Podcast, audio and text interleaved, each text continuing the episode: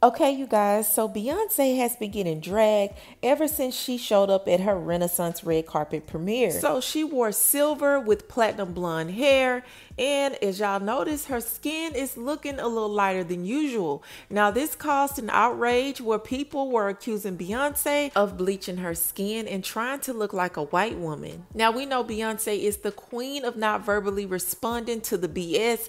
Nine times out of ten, she's not going to respond at all, and if she does, it's nonverbal, and that's exactly what she did with this situation. So Beyonce took to her IG and she posted these pictures right here. Now, if you get what she's showing, number one, she's showing that she didn't bleach her skin.